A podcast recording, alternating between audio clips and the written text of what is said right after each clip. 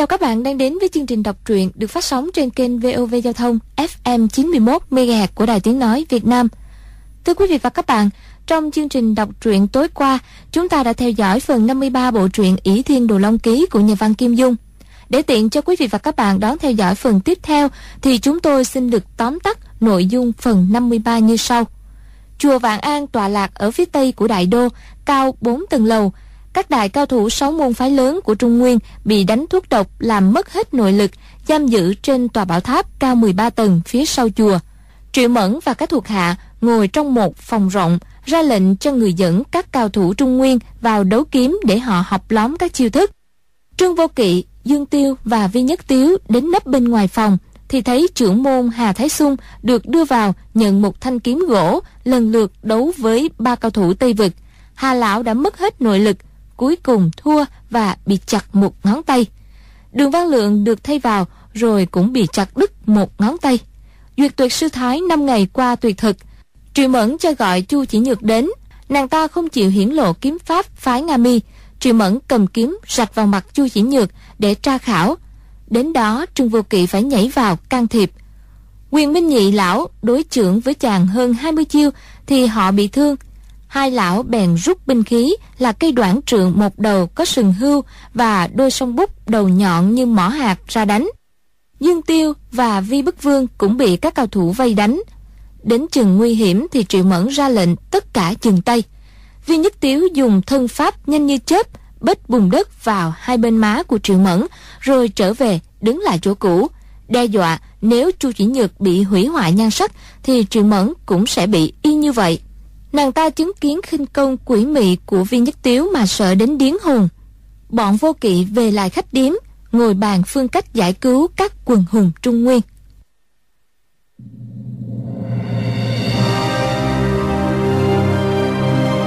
Bỉ Thiên Đồ Long Ký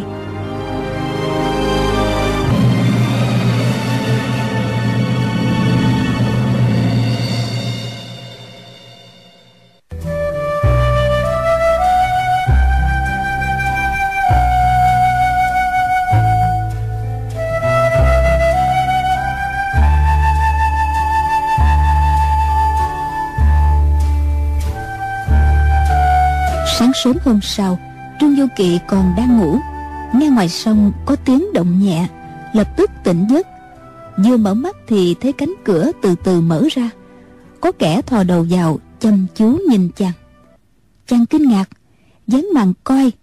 Thấy bộ mặt kia chăn chịch vết sẹo, chính là gã khổ đầu đà. Chàng càng kinh ngạc hơn.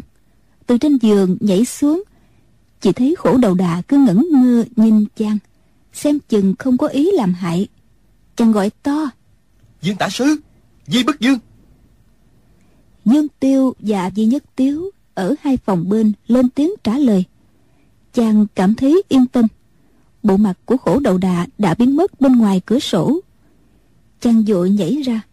Thấy khổ đầu đà đang vội vã đi ra cổng khách điếm. Lúc này dương di hai người cũng đã ra. Thấy bên ngoài không có kẻ địch nào khác bèn cùng đuổi theo khổ đầu đà. Khổ đầu đà đợi ở góc đường, thấy ba người đi tới. Y bèn rảo bước về hướng bắc.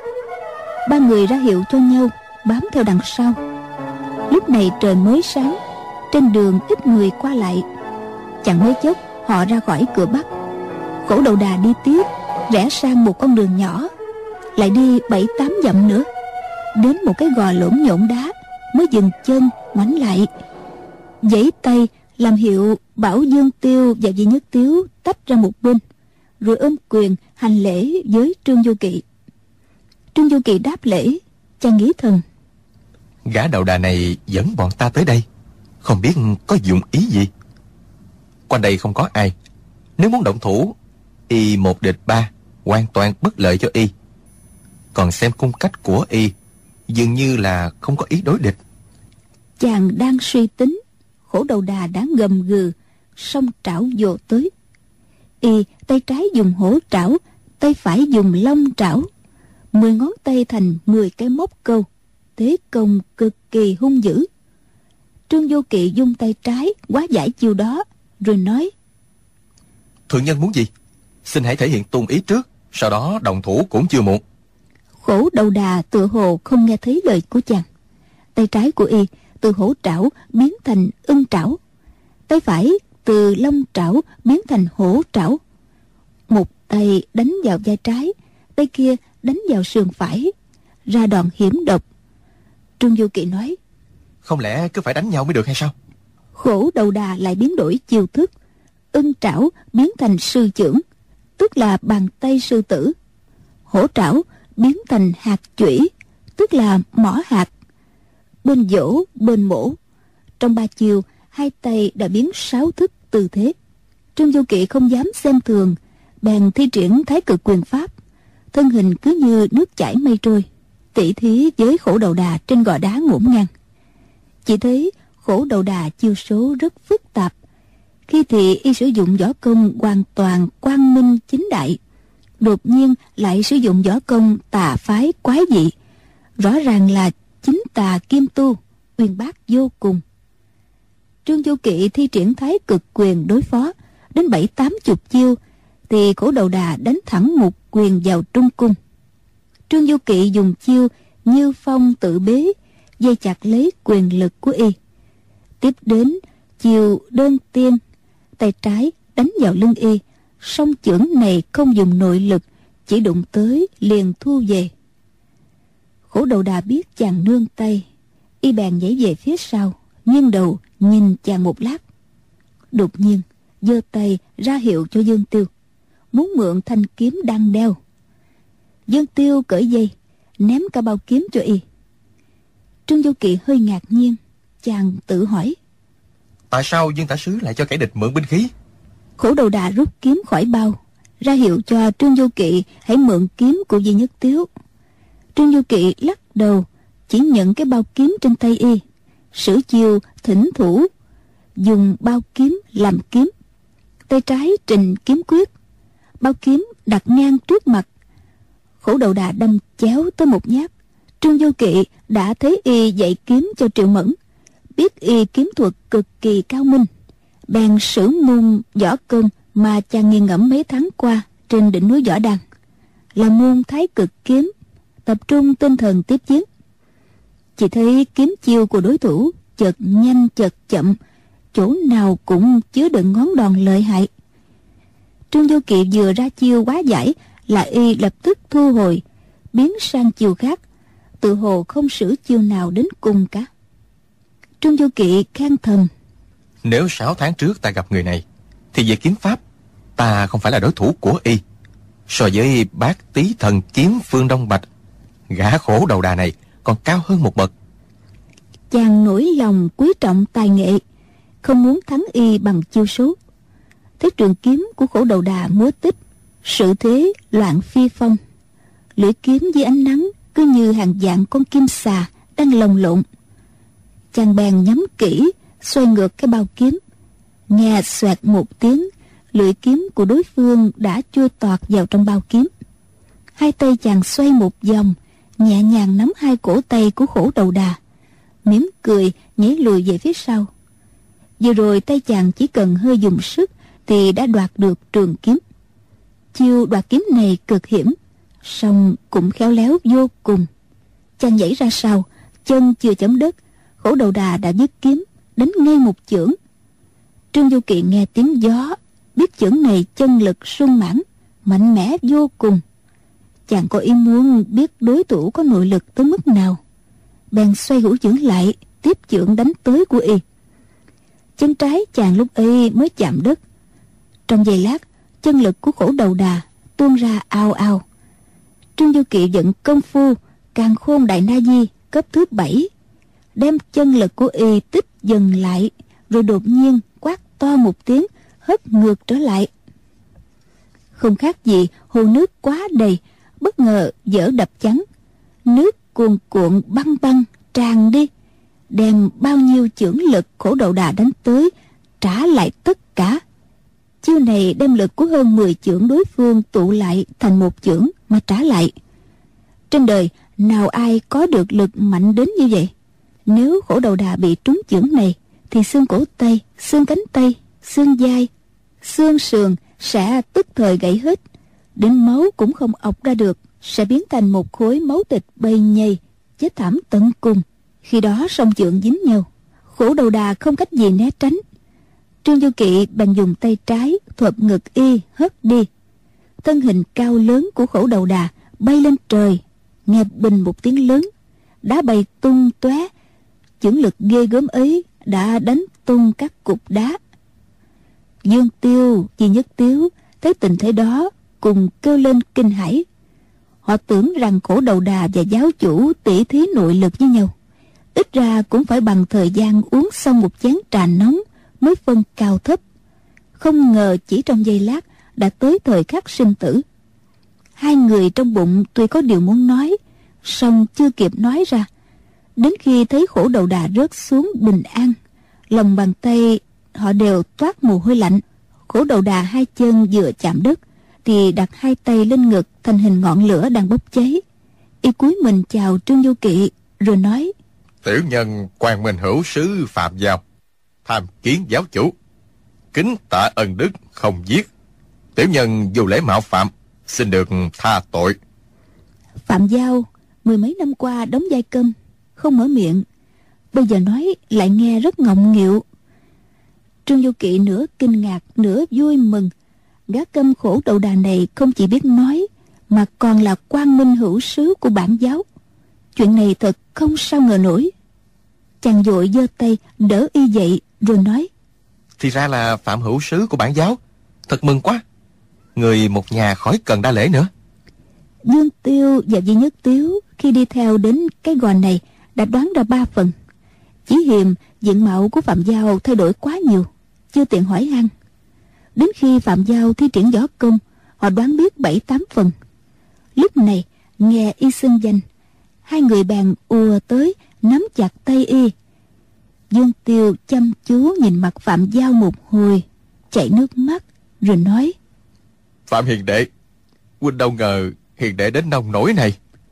Phạm giao ôm ngang người dương tiêu nói đại ca đa tạ đức minh tôn phù hộ ban cho chúng ta một vị giáo chủ tài ba.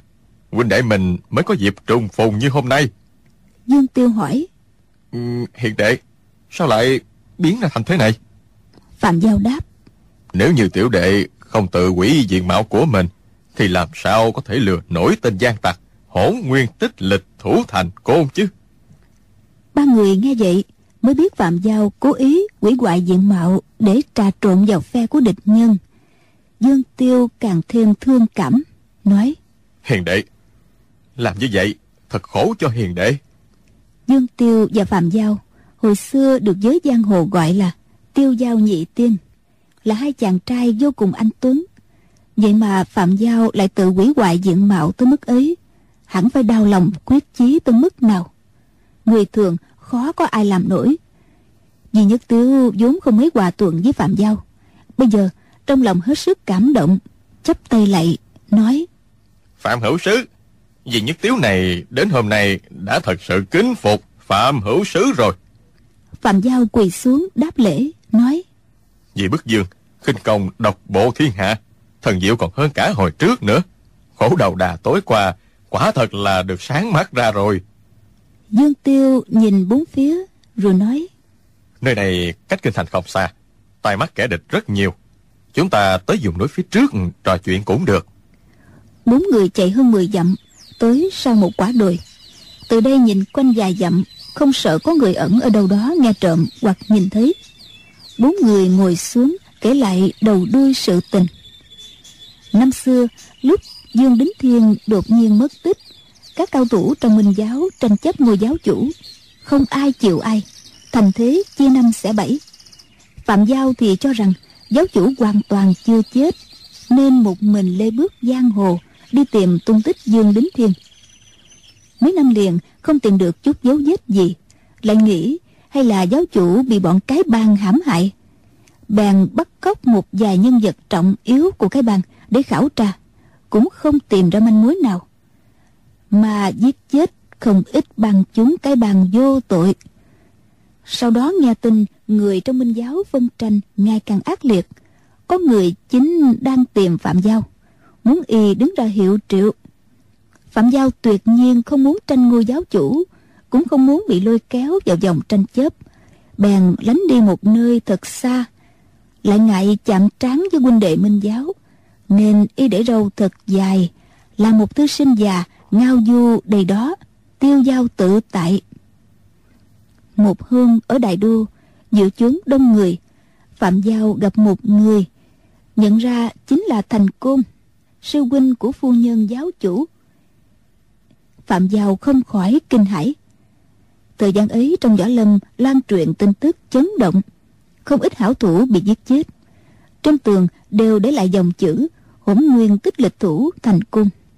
Phạm Giao muốn tìm ra thực hư, lại vừa muốn qua thành cung dò xét tung tích của dương giáo chủ. Bèn bám theo hắn ta. Tới thành côn đến một tủ lâu, trong đó có hai lão già đợi sẵn, chính là nguyên Minh Nhị Lão. Phạm Giao biết thành côn võ công cao cường, nên ngồi ở bàn xa xa, giả vờ uống rượu. Chỉ nghe loáng thoáng câu được câu chăng, nhưng sáu tiếng phải quỷ diệt quan minh đỉnh thì nghe rất rõ thấy bạn giáo sắp lâm nặng phạm giao không thể khoanh tay bỏ mặt thế là y ngầm bám theo. Thấy ba tên kia đi vào trong phủ nhữ dương dương. Sau đó dò biết quyền minh vị lão là hai cao thủ đứng đầu các võ sĩ của dương phủ, nhữ dương dương sát hẳn đặt mục nhĩ, giữ chức quan thái úy, chấp dưỡng đại quyền binh mã thiên hạ, trí dũng sông toàn. Người này là bậc kỳ tài trong triều đình. Nghĩa quân dùng gian hoài khởi sự mấy phen phen nào cũng đều bị sát hẳn đặt mục nhĩ điều binh tiểu trừ cả bọn trương vô kỵ nghe danh sát hẳn đạt mục nhĩ từ lâu này mới biết quyền minh nhị lão là thủ hạ của phủ nhữ dương dương tuy không kinh ngạc lắm song đều ngẩn người cả ra dương tiêu hỏi Nếu như vậy thì triệu cô nương nọ là người như thế nào? phạm giao hỏi lại Đại ca thử đoán xem. dương tiêu nói Chẳng lẽ triệu cô nương là con gái của Nhữ Dương Dương? phạm giao vỗ tay Không sai. Đoán một lần là trúng ngay. Nhữ Dương Dương sinh được một trai một gái. Con trai tên là Khổ Khổ Đạt Mục Nhĩ. Con gái chính là cô nương đó đó. Tên mông cổ của nàng ta là Mẫn Mẫn Đạt Mục Nhĩ. Khổ Khổ Đạt Mục Nhĩ là thế tử của Nhữ Dương Dương. Sau này sẽ hưởng tước dương. Mẫn Mẫn đặt một Nhĩ thì được phong là Thiệu Mẫn Quận Chúa. Cả hai người con của Nhữ Dương Dương đều thích võ học, đã học nhiều môn võ công khác nhau. Cả hai lại thích trang phục như người Hán. Ngoài ra còn nói tiếng Hán, lấy tên Hán. Anh con trai lấy tên là Dương Bảo Bảo, còn cô gái lấy tên là Triệu Mẫn. Hai chữ Triệu Mẫn chính là bắt nguồn từ tước hiệu Thiệu Mẫn quận chúa mà ra đó. Di Nhất Tiếu cười nói Huynh muội nhà ấy kể cũng kỳ quái, lại lấy hai họ khác nhau của người Hán chúng ta là họ Dương và họ Triệu, thật là nực cười. Phạm Giao lại nói Thật ra họ đều mang họ Đạt Mục Nhĩ, nhưng phong tục của phiền bang lại đưa tên lên trước họ. Nhữ Dương Dương sát hãn Đạt Mục Nhĩ, cũng có một cái họ người Hán, đó là họ Lý. Nói tới đó Cả bốn người cùng cười ô lên Dương Tiêu nói Triệu cô nương hình dáng dung mạo có thể nói là một mỹ nữ người Hán. Thế nhưng xem ra cô nàng hành sự thì sẽ thấy ngay cái tính giả man của nữ nhân phiên bang. Trương Vô Kỵ đến giờ mới biết lai lịch của Triệu Mẫn Tuy dẫn đoán nàng là quý nhân trong triều đình song không ngờ nàng lại là quận chúa Con gái vị đại nguyên soái Nhữ Dương Dương Thống lĩnh binh mã thiên hạ Mấy lần chàng đụng của nàng Lần nào cũng có phần bị lép vế Tuy võ công cô ta không bằng chàng Nhưng tâm cơ mưu lược biến hóa vô cùng. Chàng quá thực không phải là đối thủ của nàng ta. Phạm Giao lại kể tiếp. Lúc ấy thuộc hạ vẫn ngầm dò xét Biết Nhữ Dương Dương quyết ý diệt trừ các môn phái bàn hội trên giang hồ. Nhữ Dương Dương nghe theo mưu kế của thành côn. Bước thứ nhất á, là muốn diệt trừ bản giáo. Thuộc hạ suy nghĩ thật kỹ, Nội bộ bản giáo đang không ngừng phân tranh. Ngoại địch lại mạnh như vậy, Đại quả diệt vong sợ sợ trước mắt. Muốn cứu vãn, chỉ có cách trà trộn vào dương phủ dò xét mưu hoạch của Nhữ Dương Dương. Rồi tùy cơ giải cứu, chứ không còn cách nào hay hơn nữa. Nhưng còn một điều thuộc hạ lấy làm lạ là, thành côn vốn là sư huynh của dương giáo chủ phu nhân lại là sư phụ của tạ pháp dương nhưng vì sao hắn lại đối đầu với bản giáo tàn độc đến như vậy? Nguyên do bên trong, thuộc hạ nghĩ mãi cũng không ra. Chỉ đoán mò là hắn mua đồ phú quý, muốn diệt bản giáo để lập công với triều đình. Số huynh đệ trong bản giáo biết thành côn thì không nhiều, nhưng thuộc hạ đã gặp hắn rồi. Chỉ sợ hắn nhận ra thuộc hạ, muốn không bại lộ nên phải tìm cách giết hắn. Di Nhất Tiếu nói lẽ ra phải như vậy Phạm Giao lại nói nhưng hắn vô cùng xảo quyệt võ công lại cao cường thuộc hạ ám toán hắn ba lần đều không thành. Lần thứ ba tuy đâm được hắn một kiếm song cũng bị hắn giáng cho một chưởng. May mà chạy thoát tuy không bị lộ hành tích nhưng bị trọng thương phải dưỡng thương hơn một năm mới khỏi. Bây giờ phủ nhữ dương dương mưu toàn gấp rút diệt trừ các môn phái. Thuộc hạ nghĩ mình có cải trang, thì cũng chỉ giấu được một thời gian ngắn. Hồi trước thuộc hạ cùng dương huynh nổi danh, số người biết mặt tiêu giao nhị tiên không phải là ít. Nếu để lâu, thế nào cũng lộ chân tướng, đành nghiến răng quỷ hoại dung nhan của mình vậy. Để mà giả làm một đầu đà để tóc, dùng thuốc nhuộm tóc, rồi đi sang nước hoa thích tử mô bên tây dược Di Nhất Tiếu ngạc nhiên hỏi nhưng tại sao sang nước hoa thích tử mô đường xa dạng dặm mà có liên can gì tới việc này đâu? Phạm Giao mỉm cười Đang định trả lời Thì Dương Tiêu vỗ tay Nói kể đó quả hay.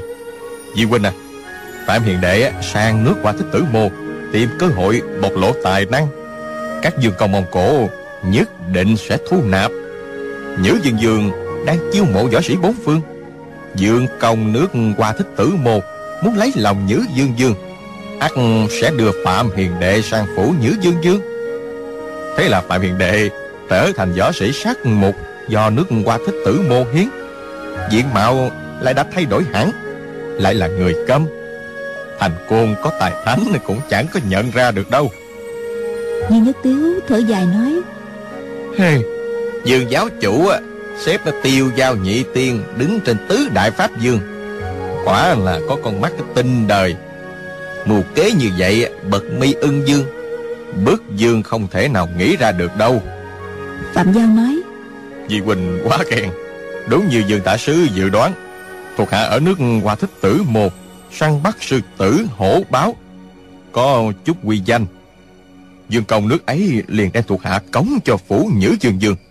Nhưng khi đó, Thành Côn đã không còn ở trong dương phủ nữa, Nên không rõ hắn đã đi đâu.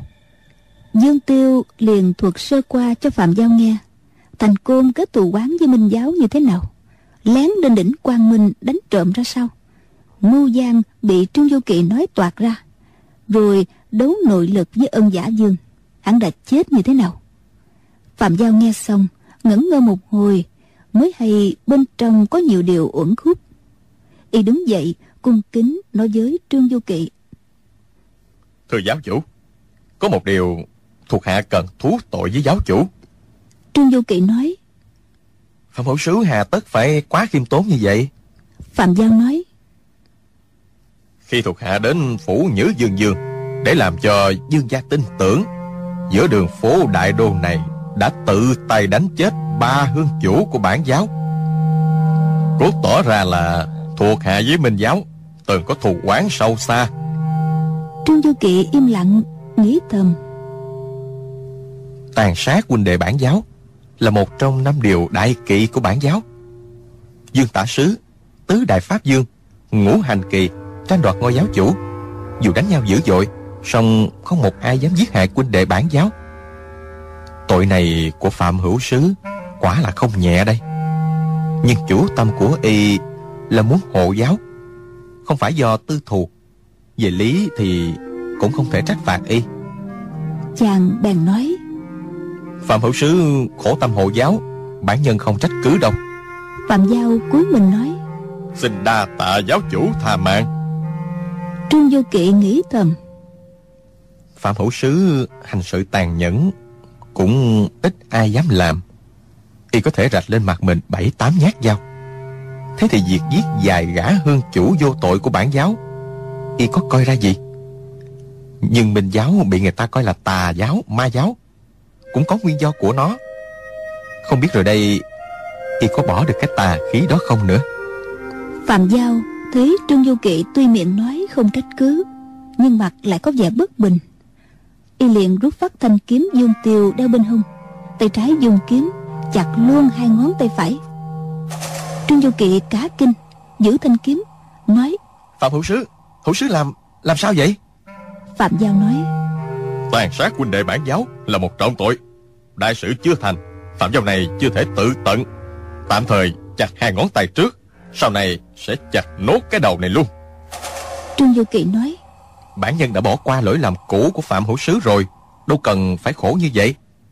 Thần đang gánh giác đại sự, Cần được tòng quyền. Phạm Hữu Sứ nè, Chuyện này về sau không nên nhắc đến nữa.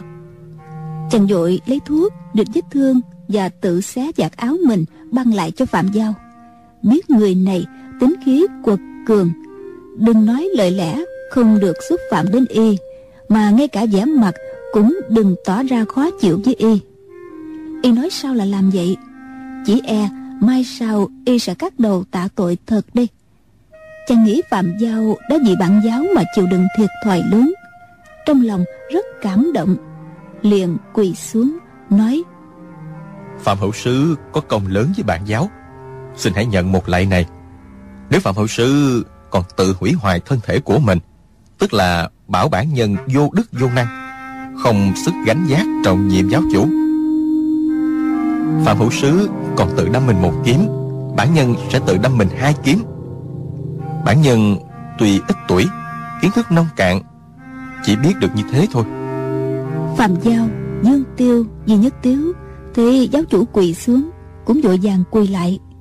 Dương Tiêu gạt lệ nói Phạm Hiền Đệ không nên làm như vậy. Bản giáo hưng suy Trong đợi vào một mình giáo chủ. Chỉ lệnh của giáo chủ Hiền Đệ không được vi phạm. Phạm Giao lại tạ Nói Thuộc hạ hôm nay tỷ kiếm thí trưởng Đã vô cùng bái phục giáo chủ rồi. Khổ đầu đà tính nết ngang ngạch Mong giáo chủ tha tội cho. Trương Du Kỵ hai tay đỡ Phạm Giao đứng dậy. Sau chuyện này Hai người trong lòng càng hiểu nhau hơn Không còn sự ngăn cách nữa. Phạm Giao kể tiếp những điều tai nghe mắt thấy Trong phủ Nhữ Dương Dương Nhữ Dương Dương sát hẳn đặt một nhĩ, Quả là người có tài dùng binh. Tuy nắm binh quyền, song ở trong triều lại bị bọn gian thần can cựa. Đương kim hoàng đế thì hôn quân vô đạo, khiến cho thiên hạ đại loạn, lòng dân căm phẫn. Triều đình hoàn toàn trông cậy vào nhữ dương dương. Đông chinh, tây thảo đánh dẹp nghĩa quân. Nhưng dẹp được nơi này thì nơi khác nổi lên, không có ngày nào yên nhữ dương dương bận biểu với việc điều binh khiển tướng, nên phải tạm gác sang một bên việc trừ diệt các môn phái ban hội trong giang hồ. Mấy năm sau, hai người con của sát hãng đạt mục nhĩ khôn lớn, thế tử khố khố đạt mục nhĩ, theo cha cầm quân, con gái mẫn mẫn đạt mục nhĩ thì thống suốt các võ sĩ mông hán. Các viên tăng tây dực tiến hành đại công kích các môn phái ban hội thành côn đứng đằng sau, ngầm giúp nàng phương lược. Nhân lúc sáu đại môn phái về đánh đỉnh quang minh, triệu mẫn liền đem theo hàng loạt cao thủ, toan thừa cơ ngư ông đắc lợi, trừ diệt luôn cả minh giáo lẫn sáu đại môn phái. Dù hạ độc ở lục liễu trang, chính là từ đó mà ra. Khi đó, phạm giao phụ mệnh bảo vệ, không tham gia chuyến đi tây dực nên mãi về sau mới biết phạm giao nói rằng y tuy ở trong phủ nhữ dương dương nhưng là người từ Tây Dực đến, nên Trữ Mẫn không cho y tham gia chiến dịch Tây Dực. Không chừng đó cũng là chủ ý của thành cung. Trữ Mẫn dùng độc dược mà các viên tăng hiến cho nàng, gọi là thập hương nhuyễn cân tán, bỏ vào đồ ăn thức uống của các cao thủ sáu đại môn phái khi họ rời đỉnh Quang Minh trở về. Thập hương nhuyễn cân tán là thứ thuốc độc không màu, không mùi, cho lẫn vào đồ ăn thức uống thì không ai có thể nhận biết. Độc dược này một khi phát tác, lập tức gân cốt toàn thân yếu ớt. Vài ngày sau, tuy có thể cử động như thường, song nội lực thì hoàn toàn không thể phát huy. Bởi như vậy, các cao thủ sáu đại môn phái diễn chinh đỉnh quang minh trong vòng một tháng đều bị sa lưới. Riêng với nhóm người thứ ba của phái Thiếu Lâm do không tính chỉ huy. Kẻ hạ độc khi hành động đã bị phát giác. Đôi bên xảy ra giao tranh. Không tính bị A Tam đánh chết. Những người còn lại không địch nổi quyền minh nhị lão, thần tiễn Bắc Hùng và ba gã A Đại A Nhị A Tam. Chết mất hơn chục người, số còn lại đều bị bắt. Tiếp đó, chúng tiến đánh các căn cứ địa của từng môn phái. Nơi đầu tiên chúng chọn là chùa Thiếu Lâm. Thiếu Lâm tự phòng vệ nghiêm mật, muốn lẻn vào chùa hạ độc chẳng dễ chút nào. Khó hơn hẳn việc hạ độc ở trong khách điếm, trong thị trấn hoặc là trên đường đi. Đã không hạ độc được thì chỉ còn cách lấy thịt đè người, ỷ vào số đông mà tấn công vào. Phạm Giao lại nói tiếp. Khi ấy, quận chúa Triệu Mẫn muốn hạ thủ chùa Thiếu Lâm, sợ chưa đủ người, nên mới điều từ đại đồ tới một đội tiếp diện. Chính là do thuộc hạ dẫn đầu. Rất hay là đi dây bắt các nhà sư Thiếu Lâm tự. Phái Thiếu Lâm bao lâu nay vẫn vô lễ với bản giáo. Cho bọn họ nếm mùi đau khổ, thật không gì sướng bằng. Nếu cần đem giết sạch đám hòa thượng thối tha của phái Thiếu Lâm, cố đầu đà này cũng chẳng cần nhíu mày. Giáo chủ, chắc là giáo chủ cũng muốn như vậy có phải không? Dương Tiêu lại xen vào. Hiền đệ, các pho tượng La Hán được xoay lại là do hiền đệ làm có phải không? Phạm Giao cười, đáp. Đệ thấy quận chúa sai đục 16 chữ sau lưng các pho tượng La Hán. Toàn giáo hòa cho bản giáo. Nên sau đó đệ lẻn quay trở lại, xoay tượng đi. Đại ca nè, các vị tin thật đó. Việc như vậy mà cũng nhận biết được. Khi phát hiện như vậy, đại ca có nghĩ là do đệ làm hay không? Dương Tiêu nói. Bọn ta nghĩ rằng trong hàng ngũ kẻ thù, hình như có một cao thủ ngầm bảo vệ bản giáo. Nhưng đâu có ngờ, cao thủ ấy lại chính là Phạm Hiền Đệ của ta. Bốn người cùng cười âm lên. Dương Tiêu liền nói rõ sơ qua cho Phạm Giao biết rằng Minh Giáo từ nay quyết ý bỏ hết hiềm khích cũ với sáu đại môn phái để cùng chung sức chống Mông Cổ. Do đó cần phải cứu các cao thủ ra. Phạm Giao nói Địch thì đông mà ta thì ít. Chỉ trong vòng bốn người mình Thì khó xong việc này lắm. Chỉ bằng tìm kiếm thuốc giải Thập hương nhuyễn cần tán Cho bọn hòa thượng thối tha Ni cô khám khú kia. Cho bọn khốn kiếp ấy phục hồi nội lực. Cuộn xong ra Mà đánh bọn thác tử Để cho chúng trở tay không kịp. Thì cuối cùng tất cả chạy khỏi đại đô. Minh Giáo bao năm nay vốn thù nghịch với các danh môn chính phái Tiếu Lâm, Nga Mi, Võ Đăng. Cho nên khi nói về các cao thủ của sáu môn phái, Phạm Giao dùng lời lẽ chẳng nể nang chút nào. Dương Tiêu cứ liên tục nháy mắt với y. Xong Phạm Giao chẳng buồn để ý. Trương Du Kỵ cũng không coi trọng tiểu tiết. Chàng vỗ tay, nói Phạm tả sứ nói không sai Nhưng tìm đâu ra thuốc giải thập hương nhuyễn cân tán bây giờ Phạm Giao nói Thuộc hạ giả cầm Nên quận chúa đối với thuộc hạ Tuy có phần kính nể, song không hề bàn chuyện gì hệ trọng cả. Chỉ một mình nàng nói, Đối phương ú ớ chẳng hé miệng nửa lời, Thì có gì thú vị nữa? Hú hồ thuộc hạ lại từ một nước nhỏ bên Tây vượt sang đây. Cô nàng không coi thuộc hạ là kẻ tâm phúc, Thành thử thuốc giải thập hương nhuyễn cân tán thế nào Thuộc hạ thật sự không hề biết. Thuộc hạ chỉ biết chuyện rất hệ trọng, nên ngầm lưu tâm vậy thôi. Nếu thuộc hạ không lầm, thì thuốc độc, thuốc giải thập hương nhuyễn cần tán và quyền minh nhị lão, chia nhau nắm giữ. Một lão thì giữ thuốc độc, còn một lão thì giữ thuốc giải. Và cứ luôn luôn đổi qua đổi lại như vậy. Dương Tiêu nghe vậy thở dài. Hey, cô nàng quận chúa nương nương quá là lắm mưu mẹo. Với mày râu khó mà sánh kịp đây. Chẳng lẽ ngay cả quyền minh nhị lão, triệu cô nương cũng chưa tin hay sao? Phạm Giao đáp. Một là cô ta không yên tâm. Hai là như thế sẽ cẩn trọng, sẽ chắc chắn hơn. Chẳng hạn như lúc này đây, nếu mình muốn lấy trộm thuốc giải, mình sẽ không biết nó đang do lộc trưởng khách hay do hạt bút ông nắm giữ. Đã thế, còn nghe đâu thuốc độc thuốc giải, có mùi vị màu sắc y hệt nhau. Ngoài người giữ thuốc ra, không ai hay biết được. Người ngoài lấy trộm thuốc giải, không chừng lại giới phải thuốc độc. Thập hương nhuyễn cần tán, lại gây gớm ở chỗ, sau khi trúng độc rồi, gân cốt bủn rủng, xong nhưng vẫn sống. Chỉ cần uống thêm một chút xíu thuốc độc nữa thôi, lập tức máu chạy ngược lên, tắt thở luôn. Khi ấy sẽ hết bề cứu chữa. Di Nhất Tiếu lè lưỡi. Hay, như thế thì nhất thiết không được lấy trộm nhằm phải thuốc độc rồi. Phạm Giao lại nói. Tuy vậy, nhưng cũng không phải là hết cách. Mình cứ lấy trộm thuốc của hai lão. Rồi tìm một tên đệ tử phái hòa sườn hoặc là phái không động gì đó, cho nó uống thử. Nếu nó chết thì là thuốc độc, vậy là xong. Trương Du Kỳ biết tà tính của Phạm Giao rất nặng, y chẳng coi tính mạng người khác ra gì. Chàng chỉ mỉm cười, nói. Như thế thì không ổn đâu. Lỡ mình tốn bao nhiêu công sức, lại chỉ lấy trộm được toàn là thuốc độc thì sao? Dương Tiêu vỗ đùi, nói. Giáo chủ nói có lý lắm. Đêm qua mình quấy rối như vậy, làm cho quận chúa sợ rồi. Không chừng cô nàng giữ luôn thuốc giải trong người. Theo ý tại hạ, thì chúng ta cần dò xét biết ai giữ thuốc giải cái đã, rồi hãy tính cách hành sự.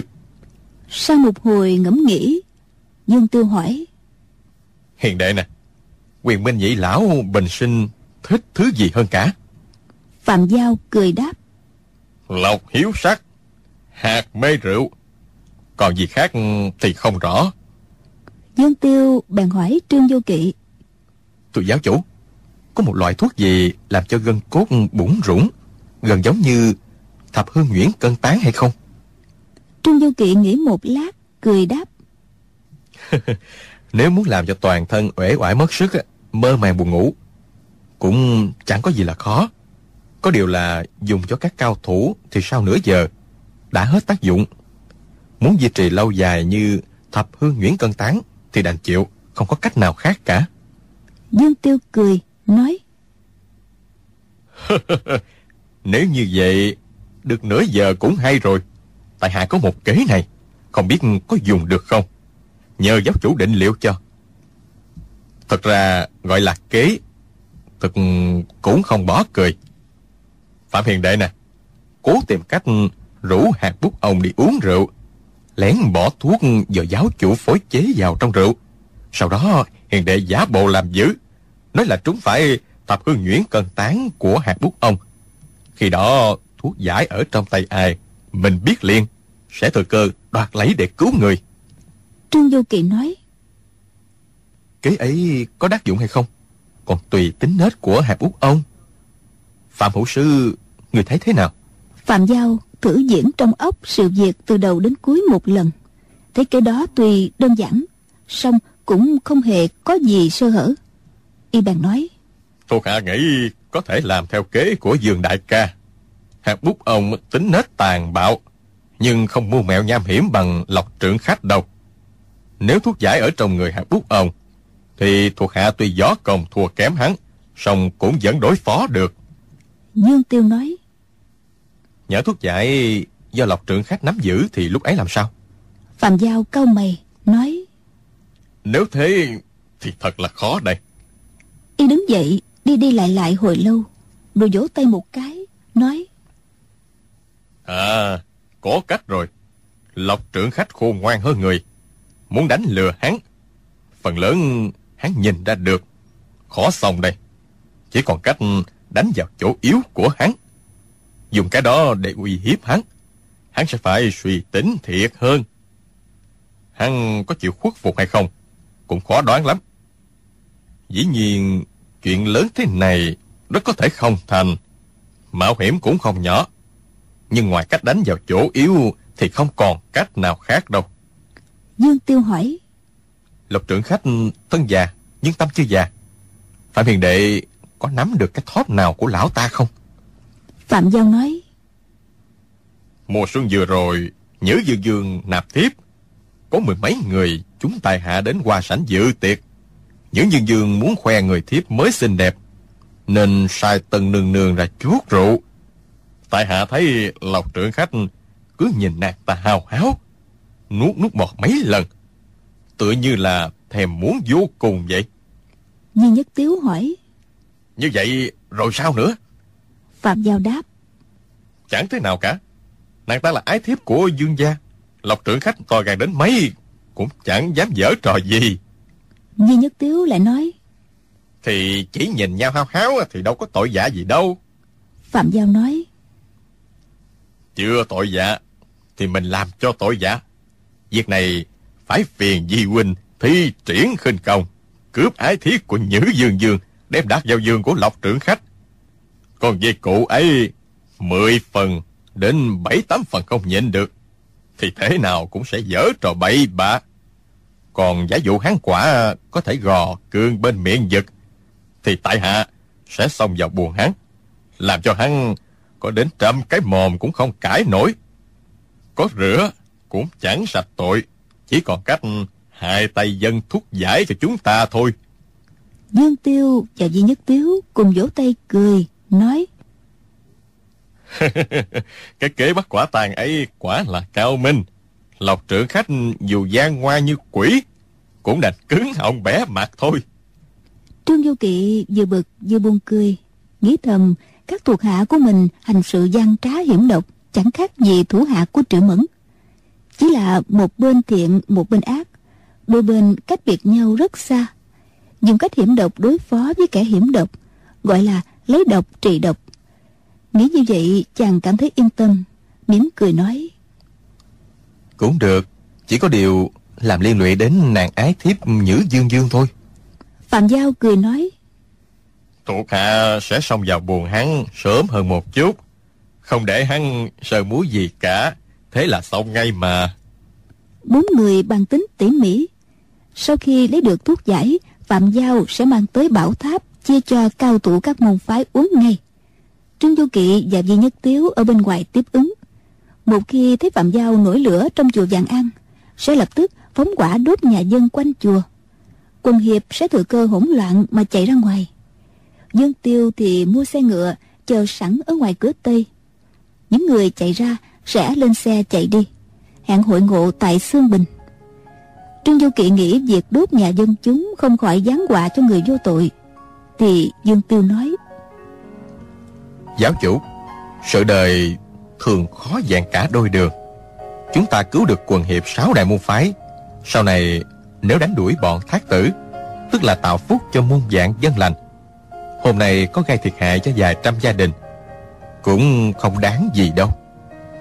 Bốn người phương sách đã định Chia nhau đi vào thành lo liệu Dương Tiêu đi mua xe ngựa Trương Du Kỵ phối chế một liều thuốc mê Để bớt mùi thuốc Chàng phải thêm ba loại hương liệu khi hòa vào rượu, Uống vẫn thấy thơm ngon Duy Nhất Tiếu thì ra chợ Mua một cái bao dại lớn Chờ trời tối sẽ lẻn vào phủ Nhữ Dương Dương Để cướp nàng ái tiếp của Dương gia Phạm Giao và quyền Minh Nhị Lão có nhiệm vụ canh giữ các cao thủ sáu đại môn phái, nên ở luôn trong chùa Vàng An.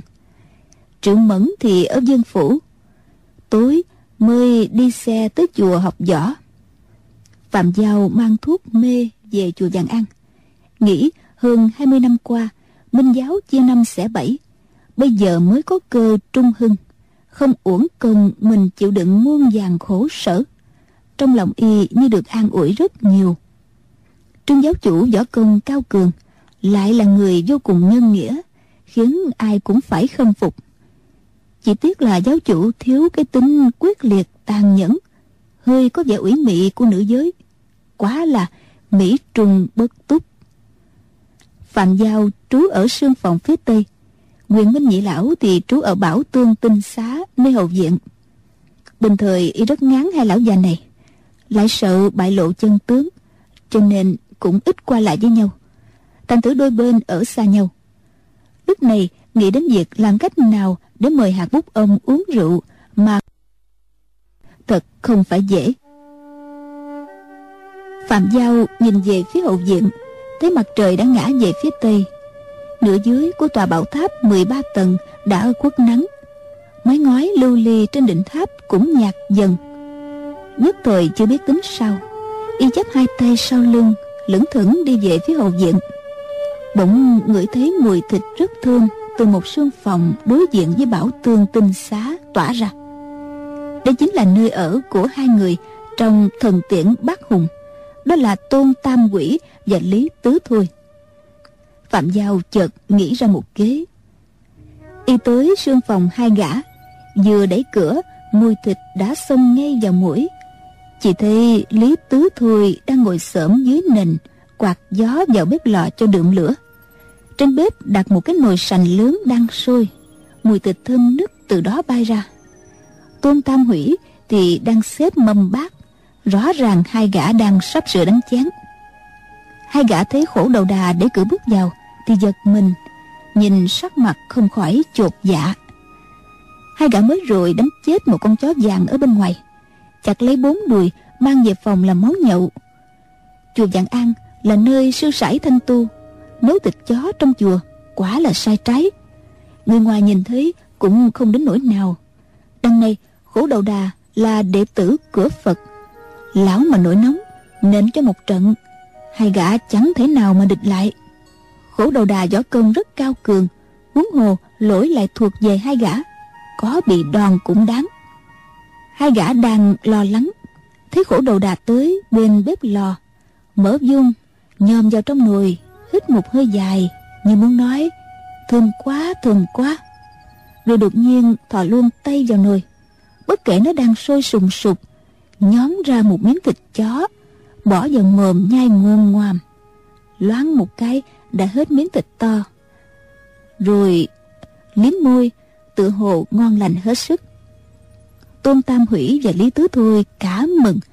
Cả hai vội nói mời khổ đại sư ngồi xuống đây. Bọn này đâu có biết lão nhân già cũng khoái món thịt cầy đâu. Khổ đầu đà chưa ngồi xuống đã lại thò tay nhón một miếng thịt chó nữa, ngồi chùm hổm ngay bên bếp lò mà nhai. Tôn tam hủy muốn lấy lòng y, rót ngay một bát rượu đem tới. Khổ đầu đà nhận bát rượu, uống một ngụm, đột nhiên nhổ toạc xuống đất, tay trái giơ lên ngang mũi, xua xua. Ngụ ý, rượu chua quá, uống không nổi. Đứng lên, rảo bước ra khỏi phòng. Tôn lý hai gã thấy y hầm hầm bỏ đi lại lo lo. Nhưng chỉ một lát đã thấy khổ đầu đà bưng một bầu rượu lớn trở lại thì bọn họ mừng rơn nói đúng đúng lắm. Rượu của bọn này không phải loại ngon. À, khổ đại sư có mỹ tửu đem tới thì còn gì bằng? Hai gã vội bày bàn mời khổ đầu đà ngồi ở đầu bàn bày món thịt chó đầy mâm. Khổ đầu đà võ công cao siêu thuộc hàng đệ nhất trong đám thủ hạ của triệu mẫn. Bình thời thần tiễn bác hùng đâu dám giới cao. Hôm nay lại mời được y ăn thịt chó. Không chừng lão nhân gia vui lòng truyền cho một vài tuyệt chiêu tha hồ mà dùng cả đời. Khổ đầu đà mở nút bầu rượu, rót ra ba bát. Rượu này màu vàng ánh, sánh như mật ong. Vừa rót ra đã tỏa mùi thơm nức. Tôn lý hai gã cùng thốt lên. Ôi, rượu ngon quá ngon quá phạm giao nghĩ thầm. Không biết quyền minh vị lão có nhà hay không? Nếu hai lão đi vắng thì mình thật là uổng công đây. Y đặt bát rượu vào cái nồi nước sôi nhỏ để hâm nóng. Mùi rượu bốc lên càng ngao ngạt. Hai gã tôn lý định bưng rượu uống. Khổ đầu đà đã giơ tay ngăn lại chỉ vào nồi. Ngụ ý hâm nóng đã rồi hãy uống. Ba người thay phiên nhau hâm rượu mùi rượu bốc lên thơm lừng. Hạt bút ông không ở nhà thì thôi. Đã ở nhà thế nào cũng sẽ ngửi thấy mùi của rượu. Quả nhiên từ bên phía bảo tương tinh xá có tiếng kẹt cửa rồi giọng của hạt bút ông. Rượu thơm quá thơm quá. Hắn chẳng khách khí gì đi qua sân sang bên này để cửa bước vào. Thấy khổ đầu đà cùng với hai gã tôn lý ngồi bên bếp lửa nhắm rượu. Đang lúc thích chí hạt bút ông ngạc nhiên rồi cười nói. Khổ đại sư Quá ra đại sư cũng khoái món này. Đâu ngờ chúng mình là đồng đạo với nhau chứ. Tôn Tam Hủy và Lý Tứ Thôi vội vàng đứng dậy mời. Hạ Công Công Mời Công Công uống vài bát. Đây là mỹ tủ của khổ đại sư Hiếm khi có được lắm. Hạt bút ông ngồi đối diện với khổ đầu đà Hai người là khách mà lớn ca chủ. Ăn uống tự nhiên. Còn Tôn Tam Quỷ và Lý Tứ Thôi Biến thành kẻ hầu Bưng rượu gấp thịt. Bốn người cao hứng ngồi ăn một hồi Đều đã ngà ngà say. Phạm Giao nghĩ thầm. Mình hạ độc vào lúc này là vừa rồi đây.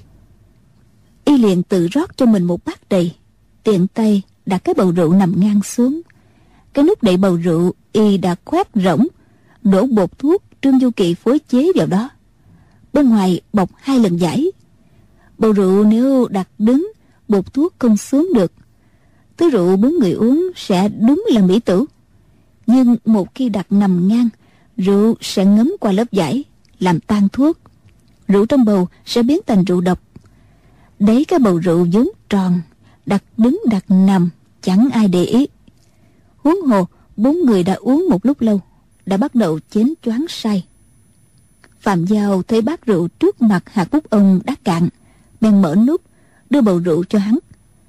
Hạt bút ông tự rót đầy bát của mình, rồi tiện tay rót luôn đầy bát cho tôn lý hai gã kia. Vì bát của khổ đầu đà vẫn đầy, nên hắn không rót. Bốn người cùng bưng bát rượu lên uống ưng ực. Trừ phạm giao, ba kẻ kia đều uống rượu độc hai gã tôn lý nội lực kém rượu độc vừa vào bụng đã cảm thấy chân tay rã rời toàn thân bãi quải không còn chút hơi sức nào. Tôn tam quỷ nói nhỏ Tứ thôi Bụng huynh lục bục làm sao đó? Lý tứ thôi cũng nói Đệ Đệ hình như cũng bị trúng độc. Lúc này hạt bút ông cũng đã cảm thấy khác vội giận nội khí. Nhưng nội lực không đưa lên được mặt liền biến sắc phạm giao đứng bật dậy mặt hâm hâm hợp ngực hạt bút ông miệng ú ớ gầm gừ. Chỉ có điều là không nói được. Tôn tam quỷ sợ hãi nói Khổ đại sư Chuyện gì vậy?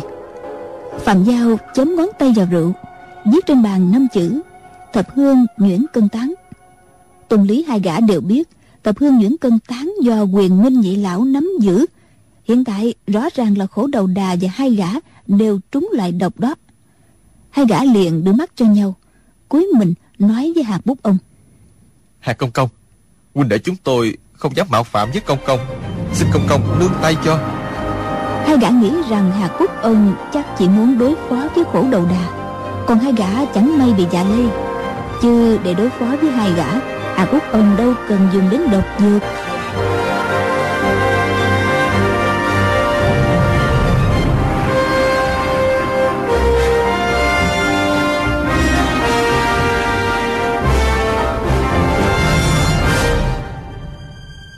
Các bạn thân mến, cuộc giải thoát quần hùng diễn ra như thế nào? Chúng tôi mời quý vị và các bạn đón theo dõi vào lúc 23 giờ trên kênh VOV Giao thông FM 91 MHz của Đài Tiếng nói Việt Nam.